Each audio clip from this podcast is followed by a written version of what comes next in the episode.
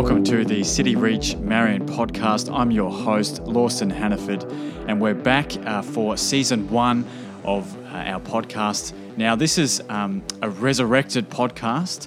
Uh, it's something that we started back in 2020. It's a pandemic podcast, resurrected. And that's okay because, firstly, we believe in the resurrection.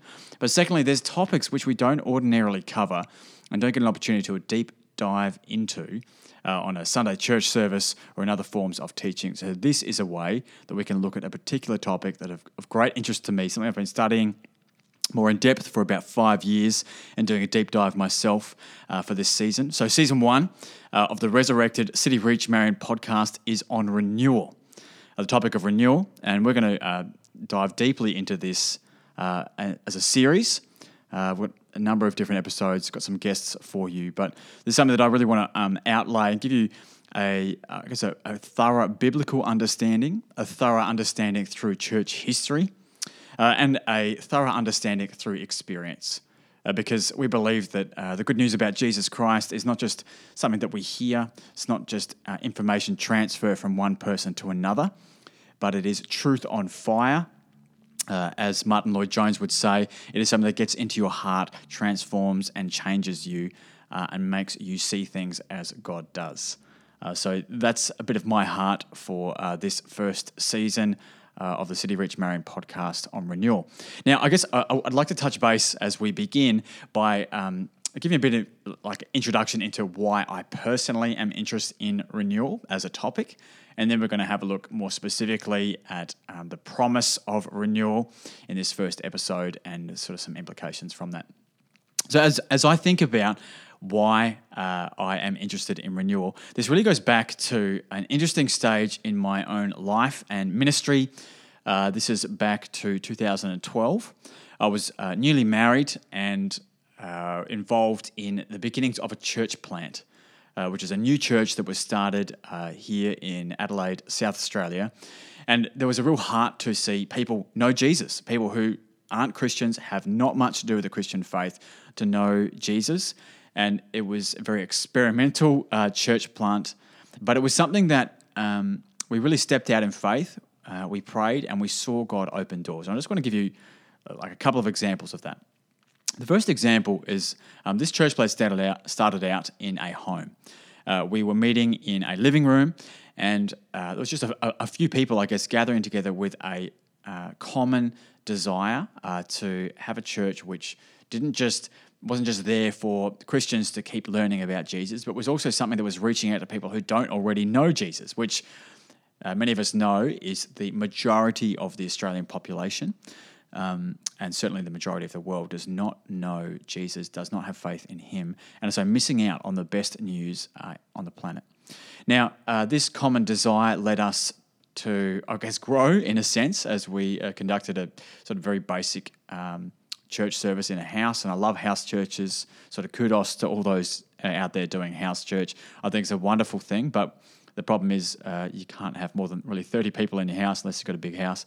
So uh, we realized we needed to move, move.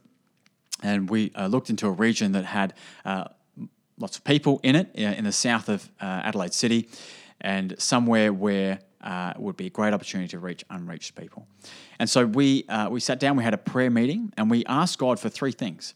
We asked God that He would uh, plant us in a major shopping centre. Uh, he would place us somewhere where we could actually conduct a church service, uh, but would be able to reach out to non Christians, and that it would be free. So, those three things uh, sort of major shopping centre, good location for reaching out to outsiders, and free. So, this was on an evening. The next day, went to investigate uh, this particular location, and uh, God answered all three prayers. The next day, there was a uh, venue that was in a shopping centre. It was a cafe that was given to us, uh, you know, which was made available only to the church, but obviously open to public to come in. It was a really good setting for um, outsiders to come in, and also it was free. Didn't cost a cent.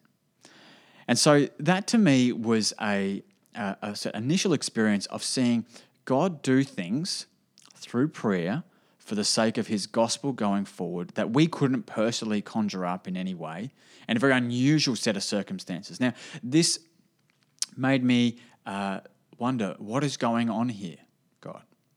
You know, this was uh, you know, ten years ago, and and you know I hadn't been to Bible college uh, at that point, but was sort of neck deep in church planting uh, and uh, exploring um, what it means to be people who love Jesus but want others to love and to know Him and being willing to step out in faith. I didn't, re- and I didn't really know anything about renewal, or, or um, so you know we use the word revival quite often, but I didn't really know anything about it. Um, but I was, I believe now in hindsight, experiencing God doing something uh, that was extraordinary, and I believe now something that God wants to do far more in far more commonplace uh, situations in our lives. He wants to be doing the extraordinary in our lives, and there's a certain number of keys uh, in uh, our Christian faith to actually engage with that and see that come about uh, in our lives, in our churches, uh, and certainly in our world. So th- that was the first experience, and. Little did I know, and little did uh, those other leaders in the church know, that this was a, um, a doorway into a very unreached people group uh, that I was very much, um, uh, I guess, unaware that God was going to open a door for us to reach, and that was the uh, the LGBT, or, or the um, back then was probably more known as the gay community. And uh, as it turned out, our first um, preaching series in um, our sort of new venue, which was a bit of a hybrid cafe, uh, bar, or pub, um, our first series was on sexuality. And uh, it, as it turned out, that the owner of the um, the establishment where we were holding our, our church service was himself gay in a long term uh, committed relationship uh, with another man. And uh, also, most of the staff were also um, would identify as being LGBT. And I firmly believe in um, the orthodox traditional teaching of the Bible. And we were teaching that. And it was, um, you would imagine, it could have been a point of conflict, but in God's timing, uh, and place in this world. He opened a door that we built a, an amazing friendship uh, with people in this community. And he opened a door for more churches to be planted, which I'll share about shortly. And again, he was using what little mustard seed of faith that we had to reach people with the good news of Christ uh, who were effectively unreached and for the most part of the um, you know the, the Christian populace or, or, or the church movement uh, would seem at enmity or be enemies of Christians would be the LGBT community. And that's sort of certainly the way it's portrayed in culture and media today. But that was not the case.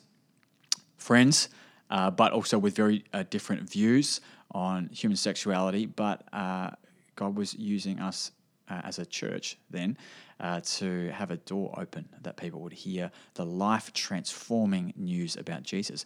This led uh, to us starting a um, another church. Uh, so, so this was we went from sort of a single uh, church location to multi-site if you will. Uh, we had sort of three different church locations. One of those was in the city, which turned out to be a gay nightclub.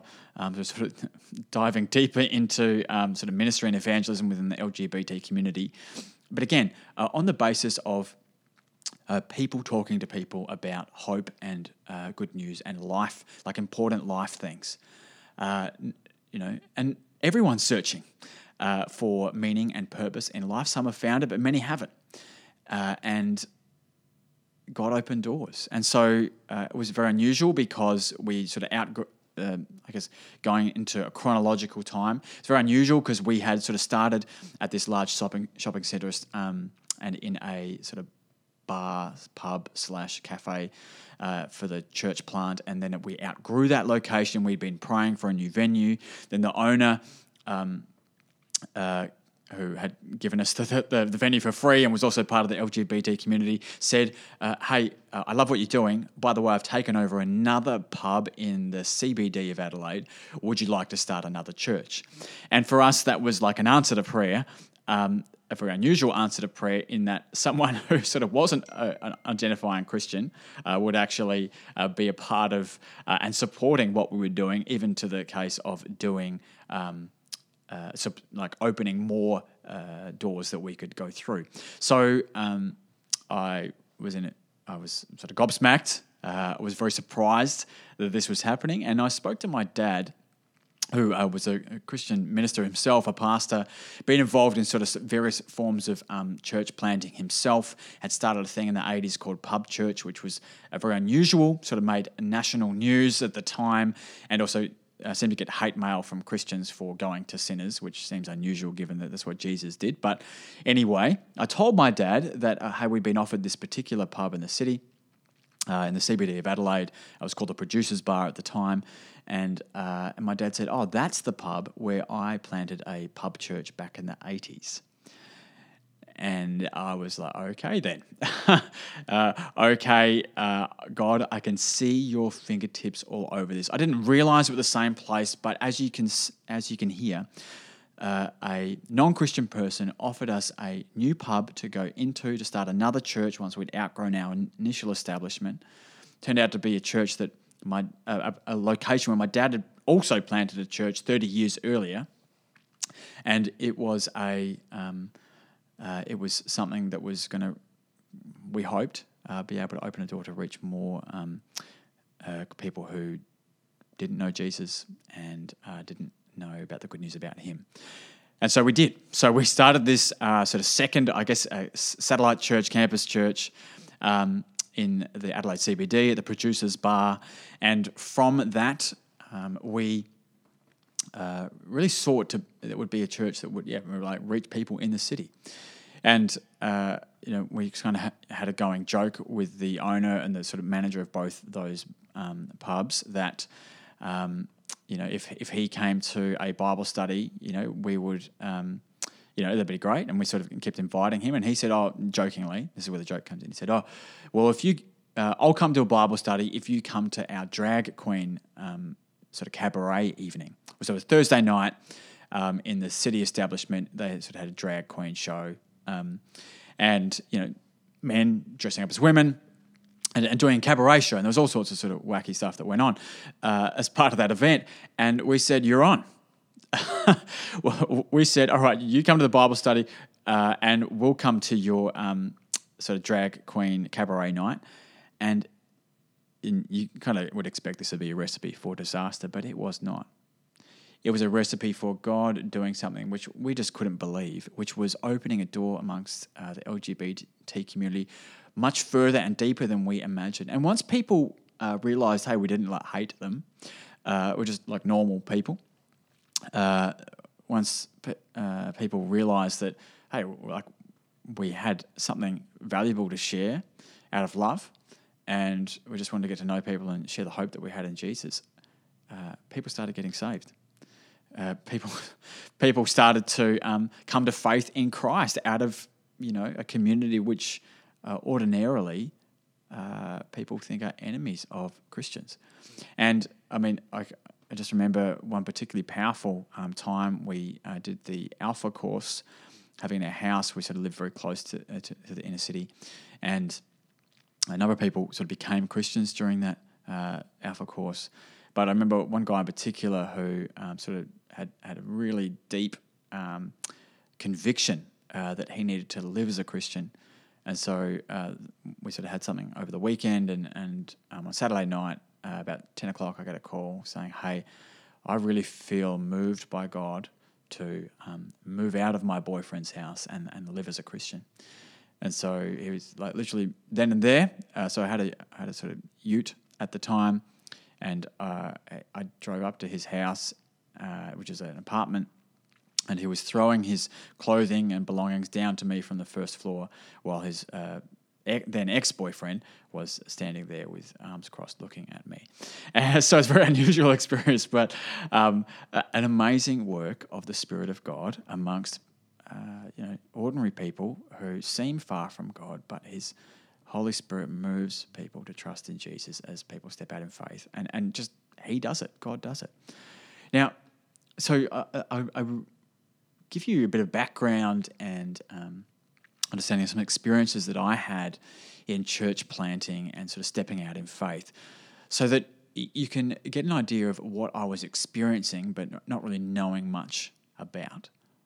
I was experiencing God doing extraordinary things through ordinary effort, I guess, of people, but putting trust and faith in God, seeking that His good, the good news about Jesus, the gospel, would go ahead, uh, and being willing to take risks for that to happen. And we saw it happen. And so uh, I guess I, I want to fast forward now because there's some early and really formational experiences for me. I want to fast forward to um, more recent. Uh, this is, um, I guess, 2017. One of the things that uh, I had done, and that that church planting um, sort of experiment actually um, failed. It, it ended after about three years. We sort of went multi-site, and, and then it sort of um, uh, disappeared. Uh, and uh, my probably one of after many reflections and many mistakes, to be frank, that were made, one of my reflections is God just took His hand off it and let it end uh, in His uh, sovereign purpose. But uh, after that, I sort of w- went to um, went to Bible college, uh, did some sort of much deeper and further study, and uh, began uh, to get interested in uh, this idea of renewal. And the person who sort of opened me up to it was a guy called Tim Keller, who uh, wrote a book actually in 2012 when we planted this church. And I was given that book in 2012, which was called Center Church. And one of the things that uh, Tim Keller talks about in his book, Center Church, was renewal and gospel renewal dynamics. Is this idea that as we really believe in what Jesus has done, and, and I'm not just talking for salvation, I'm talking for people who are like uh, Christians themselves and have already come to faith through believing the gospel, as we become to really believe that Jesus uh, died for the forgiveness of sins, that he rose from the dead, it does two things. It humbles us and it fills us with godly confidence and unleashes the power of God into our lives so that we can step forward in faith and see Him do extraordinary things in our time and generation. And Tim Keller is like a Presbyterian, uh, and you know, hide all the Presbyterians out there, but you, you don't ordinarily uh, think about renewal and Presbyterians or revival and Presbyterians going together. But um, his story of church planting in um, on Manhattan Island in New York is one of again God using ordinary people to do extraordinary things by people uh, trusting and believing in the good news about Jesus Christ, being filled with the Spirit, and uh, seeing many, many people come to faith and living authentic uh, lives where these Christians look more and more like Jesus to the point where they are impacting a city. I remember watching a video at some point that uh, when Keller planted in the 80s, early 80s, uh, in on Manhattan Island, like the, the population of Christians in uh, New York was something like 1%. And then uh, I think it was in 2016 or 2018, um, so it's almost 30 years later, the population of Christians in that on that island of Manhattan had gone to five percent. Been a five-fold increase in the amount of Christians in the city. Now, I'm not saying Keller did it. I'm saying God did it. But I'm certainly saying, many on the ground there would say, and we had the privilege of going over there in 2017, spending about a month with uh, Redeemer um, Presbyterian Church and the City to City Church Planting Program, uh, many would say that uh, Keller was instrumental uh, by God in seeing uh, many, many more churches planted and many, many thousands and tens of thousands of people come to faith over that 30 years. And so this um, this teaching, uh, this experience that Keller had, I, I, I really uh, grabbed and gripped my heart and you know, I'm a church planting guy. I'm someone who is just really excited about churches getting planted, both from my failures and experiences, but also I'm just seeing actually God do things. And so we, um, my wife and I, uh, we went over to uh, to New York to have this um, sort of time with a Redeemer and with City to City in New York, and then uh, came back to Adelaide uh, with a heart to again p- plant again uh, in a similar area, actually just, just down the road from where that church plant was in 2012 at that bar, uh, but with the same heart that uh, non Christians uh, would know and meet Jesus, and that uh, the God who made this universe, who sent his Son, would receive glory, for he is worthy of it, and he is worthy of people uh, trusting and believing in his Son. And so we uh, we're involved with a small team uh, with the City Reach Network planting a church uh, here in uh, the south of Adelaide in the, in the Marion region. And one of the things that uh, really, um, I guess, grabbed us was this idea that God could use us. And so we planted, and you know, some amazing things happened. Uh, but you know, we, we, had gifts of buildings and very large sums of money, and sort of people came together. It was a very small group that uh, eight of us that decided to plant this church um, together, and, and God drew many other people together and really blessed it. But um, it was actually at the end of um, at the end of this first year of planting of, of 2018, uh, I was discouraged. I was discouraged. I'll tell you why.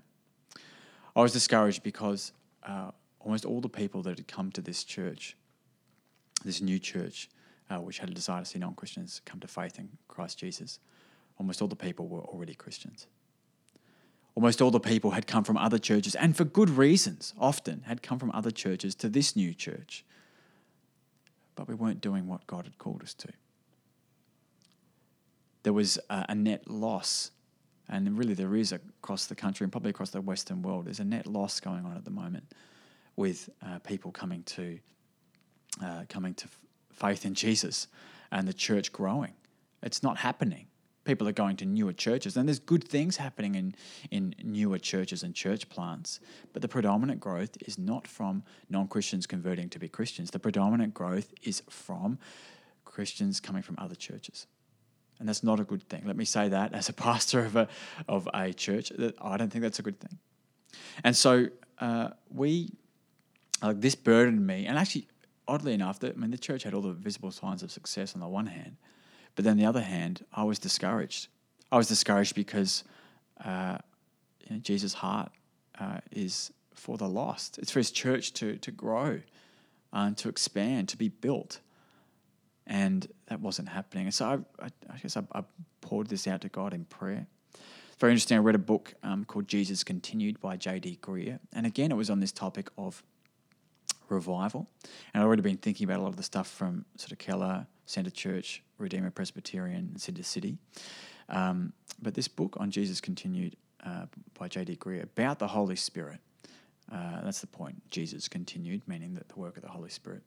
Um, this this book drove me to see that actually God's vision for His church is that it would be one that's filled with the Spirit, and God the Holy Spirit is the agent of revival in the church, and that is what all churches and all Christians are to be a part of. This renewing and reviving work. And so uh, I read that book and I was really moved by it. And, and Greear talked about, J.D. Greear talked about a few things like common elements in revival where people really see God do extraordinary things. It was uh, this sense of really getting the gospel firstly. Secondly, uh, going deep in repentance. Uh, that is, you know, we, we actually um, like come to grips with our sin because like what is it that stops god doing great work uh, in our lives and in his church it's not god it's us and so that's coming to grips with actually asking his forgiveness for not really believing in him and i'll get more uh, into that a little bit later uh, and corporate prayer uh, was another one and then actually stepping out in faith uh, through actually planting churches and seeing God do tremendous things. And those, like several things, um, one of the things that Greear said is this doesn't just start corporately in churches, this starts in individuals.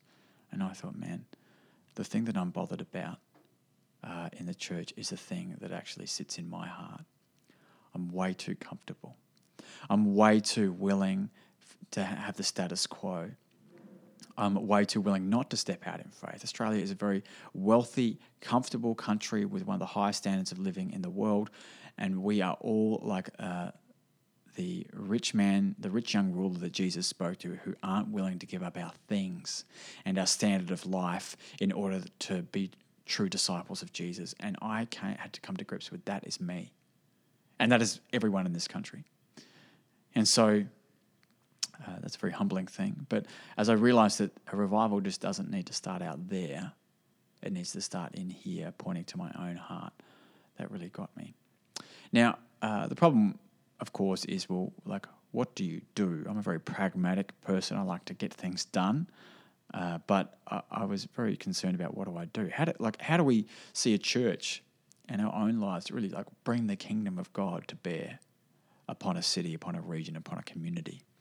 And this uh, wrestle of my heart, uh, I guess, it was just con- ongoingly.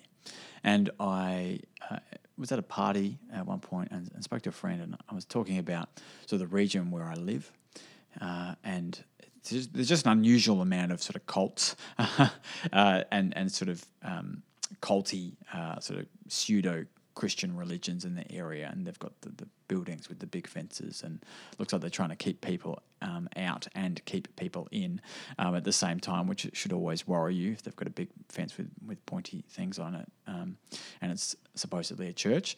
And so, uh, and, I, and I said to someone, I said, "Oh, you know, it just always makes me think of that power, uh, that sort of story in, in um, Mark chapter nine when Jesus met a um, sort of a man who had a demon possessed son, and his father really got desperate and said to Jesus, like, "Can you cast out this demon from my son?" And Jesus, of course, does. Says a few things uh, to him and to the crowd, and then the disciples are embarrassed because they couldn't cast out the demon, and the disciples say to uh, say to Jesus, uh, "Why couldn't we cast it out?" And Jesus says, "This kind, as in this kind of demon, can only be cast out through prayer." And some um, uh, some translations have fasting. And and I said to this friend, talking about the cults, I said, oh, like I wonder whether there's just this kind of demon of unbelief that sort of holds people in the, the region that I'm in because there's so many cults there, and it's actually like satanic. And of course, like uh, when we really read the Bible, we realize that um, there's a spiritual world behind the physical world, where actually it is. Uh, you know, a spiritual battle. You know, Ephesians chapter six talks about that. We do not battle against flesh and blood, against the powers and principalities in our world. And so, I had this idea uh, that you know maybe it's, uh, it's not just a pragmatic reason why people aren't coming to faith; it's a spiritual reason. And then I was listening to another podcast. Um, uh, uh, I can't remember the name of it now. This cultural moment, uh, this cultural moment podcast uh, at the time, and I um, they were talking about um, a guy called Martyn Lloyd-Jones, who back in 1959, which was 60 uh, years uh, to the year uh, when I was listening to it back in 2019. Um, 60 years ago, preached this sermon series on revival. And, and he actually used that particular text in Mark chapter 9 uh, to say that we need to give up on methods and we need to actually turn fully to Christ and see Him do the work that we cannot do. And we need to pray. And so this obviously uh, got me um, very excited and so I managed to dig up this sermon, the transcript of it, uh, and the audio of it, which is great that they had the audio back in 1959 of this sermon.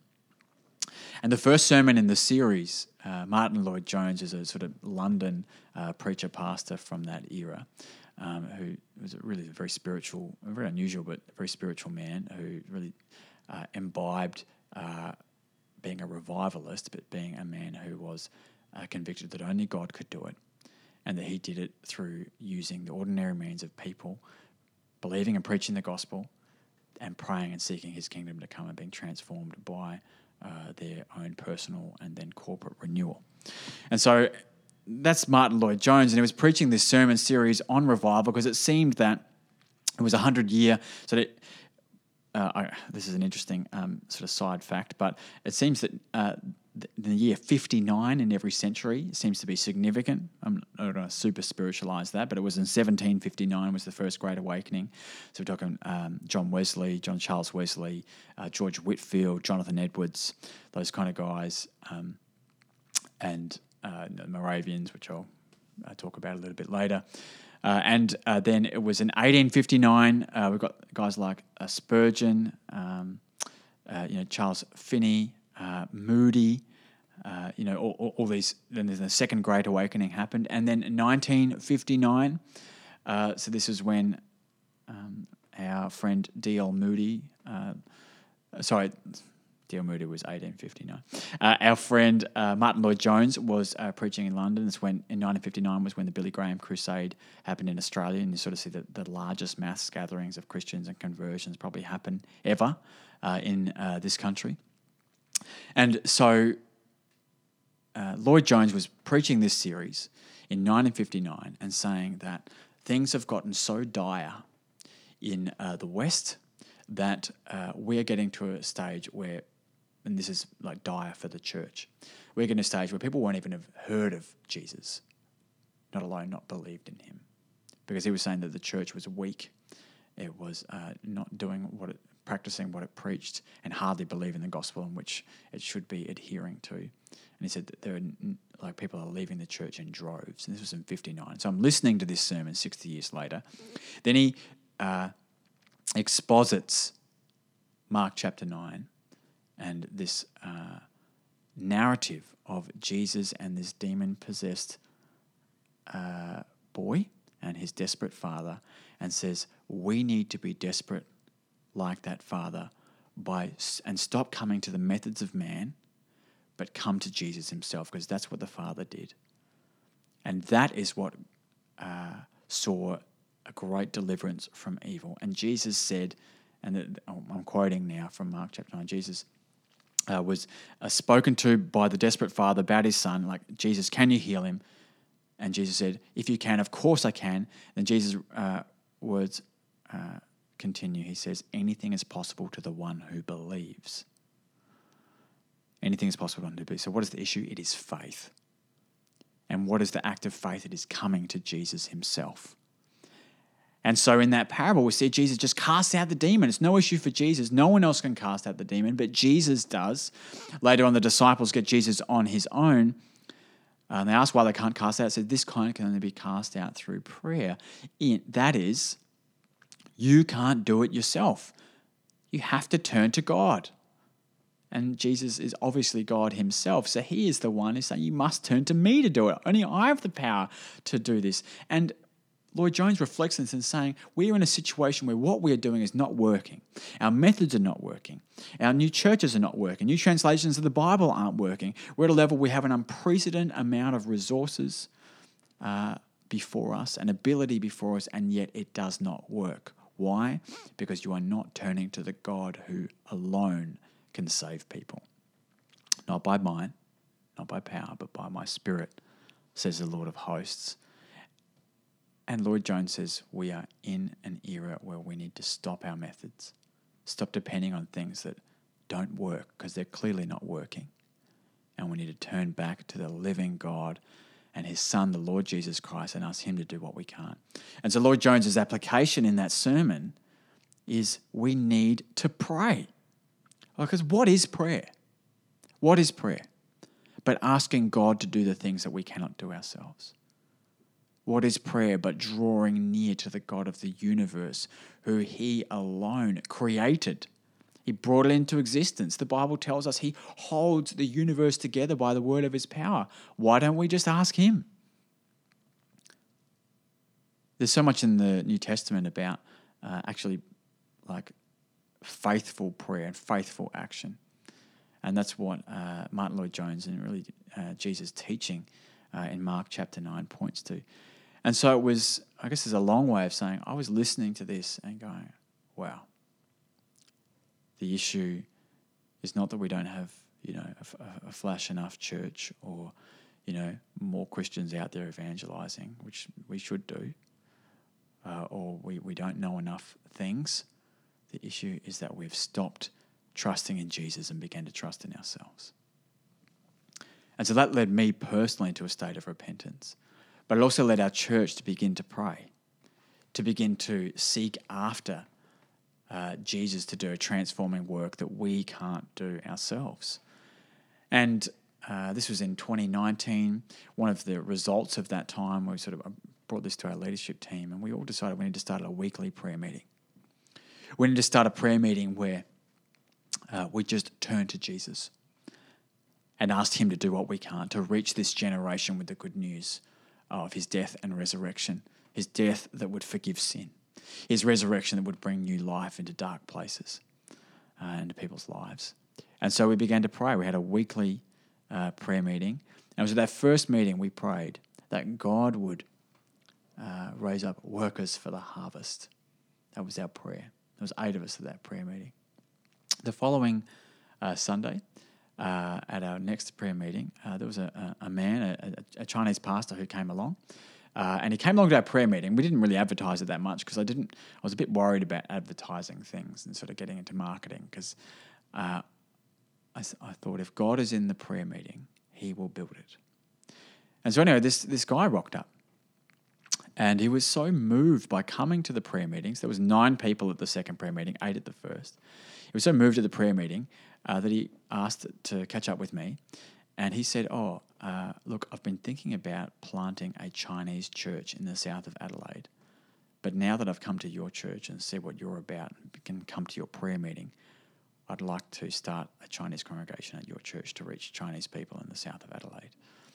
And that was exactly what we'd prayed for that God would raise up workers for the harvest, people, leaders who were going to reach unreached people in the south of Adelaide. And it was at that meeting I thought, Lord, this is your plan. This is your vision. We're coming into step with what you will do to reach the people of this city. And it is through prayer. It is through truly seeking after you, not just trying to do stuff and, and new methods to attract Christians from other churches, but it would be a way that Jesus himself would build his church. And so uh, that happened, uh, and uh, we yeah, were able to start a uh, significant uh, Chinese uh, ministry at the church that was planted just the year before. Now, I share these stories and I share these experiences because as I began to dig deeper into this idea of renewal and revival, it made me think this is something that God does but He wants us to be a part of it. But we need to turn away from doing things our own way and come to faith in Him. Now, the, a great example of this, a kind of a general example of this, is salvation itself. That is, being converted, going from death to life. How are we saved? Are we saved through doing good works? Of course not. The Bible says our uh, even our good works are filthy rags before God in the book of Isaiah 66. So then what saves us? It is by faith, by faith in the work of Jesus Christ. So if we are saved by faith, then how can we expect God to do saving work and transforming work and powerful life changing work apart from faith? And what is our faith in? Our faith is in Jesus Christ. How do people often come to faith? By praying. By people praying for that person. When we actually become a Christian, what do we do? We pray. We talk to Jesus. And so, how much more would that be God's way of continuing to do the work? And so, I guess all of these things have been dawned on me over the last uh, 10 years, the last decade. And have got me personally to the point where I have realized that uh, this is what we all need to be on about. All Christians need to be on about the life transforming work of Jesus. Uh, we need to be all to be people who believe in renewal. Now, I've, I've been using these terms for um, uh, this whole episode so far. So, renewal, revival, um, they get used way too much, uh, to be fair, and, and often used wrongly. So, I'm going to define them for you. Uh, the way I think about renewal uh, is more in a personal uh, or local sense. And so, so that's, I guess, personal meaning you yourself can be renewed, that is, coming again to trust and believe in the work of Jesus Christ. Your faith coming alive again as at salvation, but more so. That's renewal. So it's renew, making new again, making it like it was at conversion.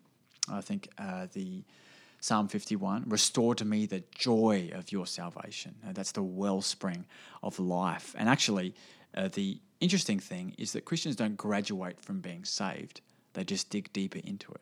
It's a far deeper well than they realized. And so that is, um, that is renewal. And then when we think of revival, we think of this going widespread, uh, as they say, going viral. So revival is when groups of churches, I see many people saved and many people's lives transformed and uh, lots of amazing miracles happening. And it's when we see whole countries come alive and people in a whole generation getting saved. This is when we talk about great awakenings and, and revivals in particular. So, um, just for your sake, as you uh, hear these terms, renewal is something we think about sort of personal and very local. Revival is something we think broad, viral, and uh, all all around the place, something that is, God is doing uh, in a much broader way. Now, uh, I guess one other thing that I want to share with you, and this is a, uh, I guess, a case study. Now, we're, we're going to get back to these uh, over time and um, uh, dig a lot deeper into particular case studies of when revival broke out. But one in particular I want to point us to is uh, the Moravian revival of 1727. The Moravian revival of 1727. Now, uh, this is uh, a long time ago. And in 1720, uh, in the 1720s, uh, there was a group of people called the Moravians who had become refugees within Germany and uh, they were invited to stay at the property of a guy called Count Zinzendorf. I love his name, Count Zinzendorf, and uh, the sort of township and, and um, big property was called Herrnhut. And so uh, this group of uh, sort of refugees came to uh, this, uh, this property, and um, Count Zinzendorf was a very godly man. He was a young guy, he was about, I think he was in his mid late 20s. And he just felt a real passion and zeal from God to be a pastor. In fact, one of the things that gripped him was because he was a wealthy guy. You don't get the name Count unless you're sort of wealthy and have many resources at your disposal. His family sort of sent him uh, on a mission throughout the rest of Europe to become cultured, uh, and uh, early in his life. And w- when he was on this mission uh, to get cultured uh, and sort of had all the the vices of the world put at his disposal, he went and saw this painting. And it was of the crucified uh, Jesus. And, and he went and looked at this painting and he felt God speak to him. Uh, because the painting said, If Christ has done this for you, what will you do for him? And he felt like the Lord Jesus spoke to him and it said, If Jesus has done this for you, I, he died on the cross for the forgiveness of your sin, what will you do for him? And so at that point, the Holy Spirit put a burning zeal uh, inside of Count Zinzendorf to be a man who loved and served the good news of Jesus Christ. Now, uh, that was kind of the backstory. That's why he welcomed in this group of refugees because Christians should love the sojourner. They should love and welcome in refugees. And so he did. At, at great personal cost, they should do it. And they should advocate for it. And so uh, Zinzendorf invited this group of refugees into his home uh, and into his property, and they sort of set up camp there. But the problem was uh, they, they, were pretty much all Christians, um, but they were from different tribes and denominations. You know, there were you know, Lutherans, obviously. I think there were perhaps some Roman Catholics. You know, a few Anglicans. Uh, you know, a few sort of uh, Calvinists, Arminians. I mean, you can imagine this would be like cats and dogs uh, together uh, in, in a room. And so they were just fighting. There was such disunity amongst this group. And so one of the things that uh, the uh, people became very upset about this, and this, sort of this community should have um, been one of sort of love and, and, charity and generosity, but it wasn't. And so this group uh, gathered together with Count Zinzendorf, and they began to pray. And, th- and they began to seek that God would do something that they couldn't, which was bring unity to them. And a fire broke out. Not a physical fire, but a spiritual fire. It was like Pentecost happened. In fact, those that describe it talk about it like being another Pentecost. Because God took hold of people as they sought Him for what they couldn't do. He brought them into step with His Holy Spirit. He filled them with His Holy Spirit. And it was uh, in that year, in 1727, that uh, people say that revival broke out amongst the Moravians. They were so moved uh, by uh, God's Holy Spirit that they started a 100 year, 24 hour seven days a week, 100 year prayer meeting.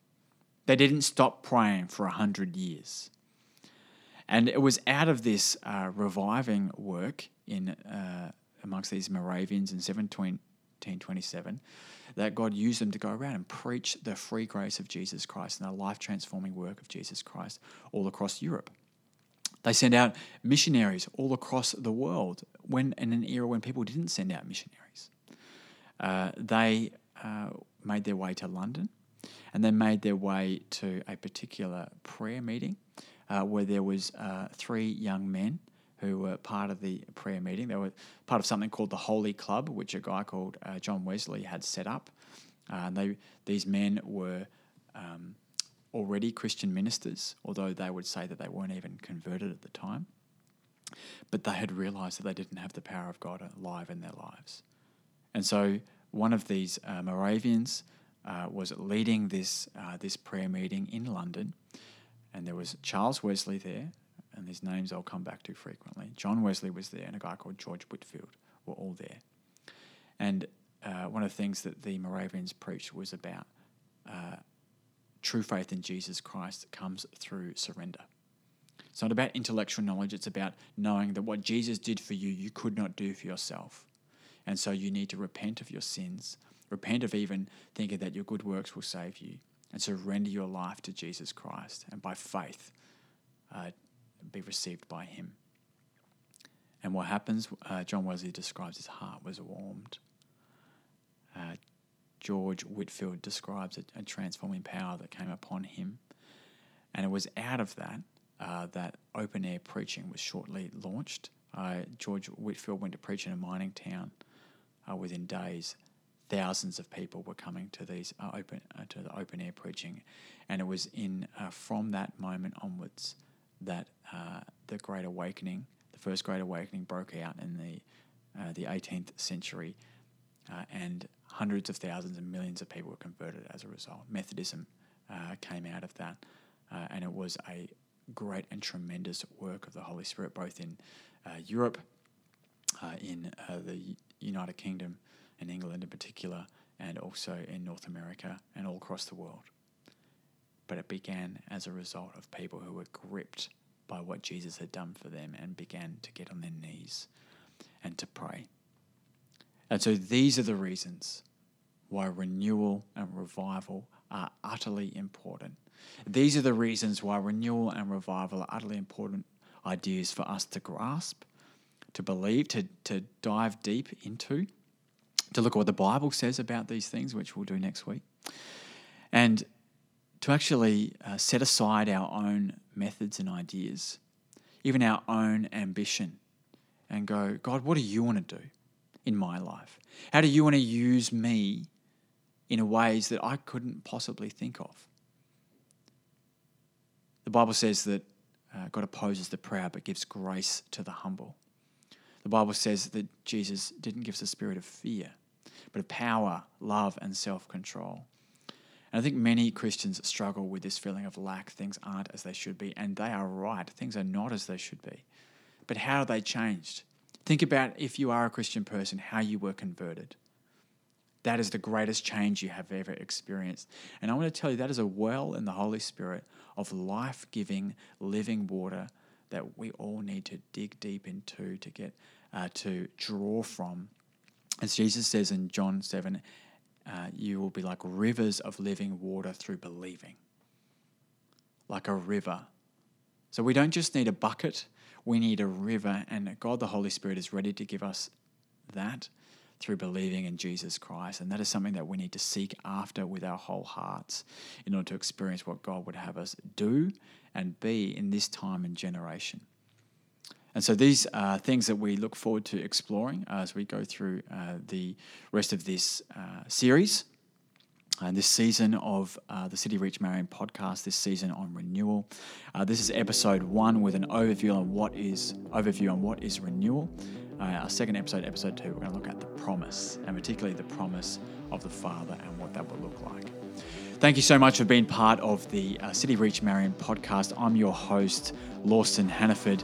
Uh, if you would have any comments, uh, like any, have any questions that you would like to be asked, please um, comment, uh, click on the link. Please give us a review on wherever you get your best podcasts from. This is a way that more people can hear and know what we're talking about here and find out uh, in a deep dive more about what it means to know and to love and to trust and to see the work of Jesus Christ uh, and the work of God happening generation.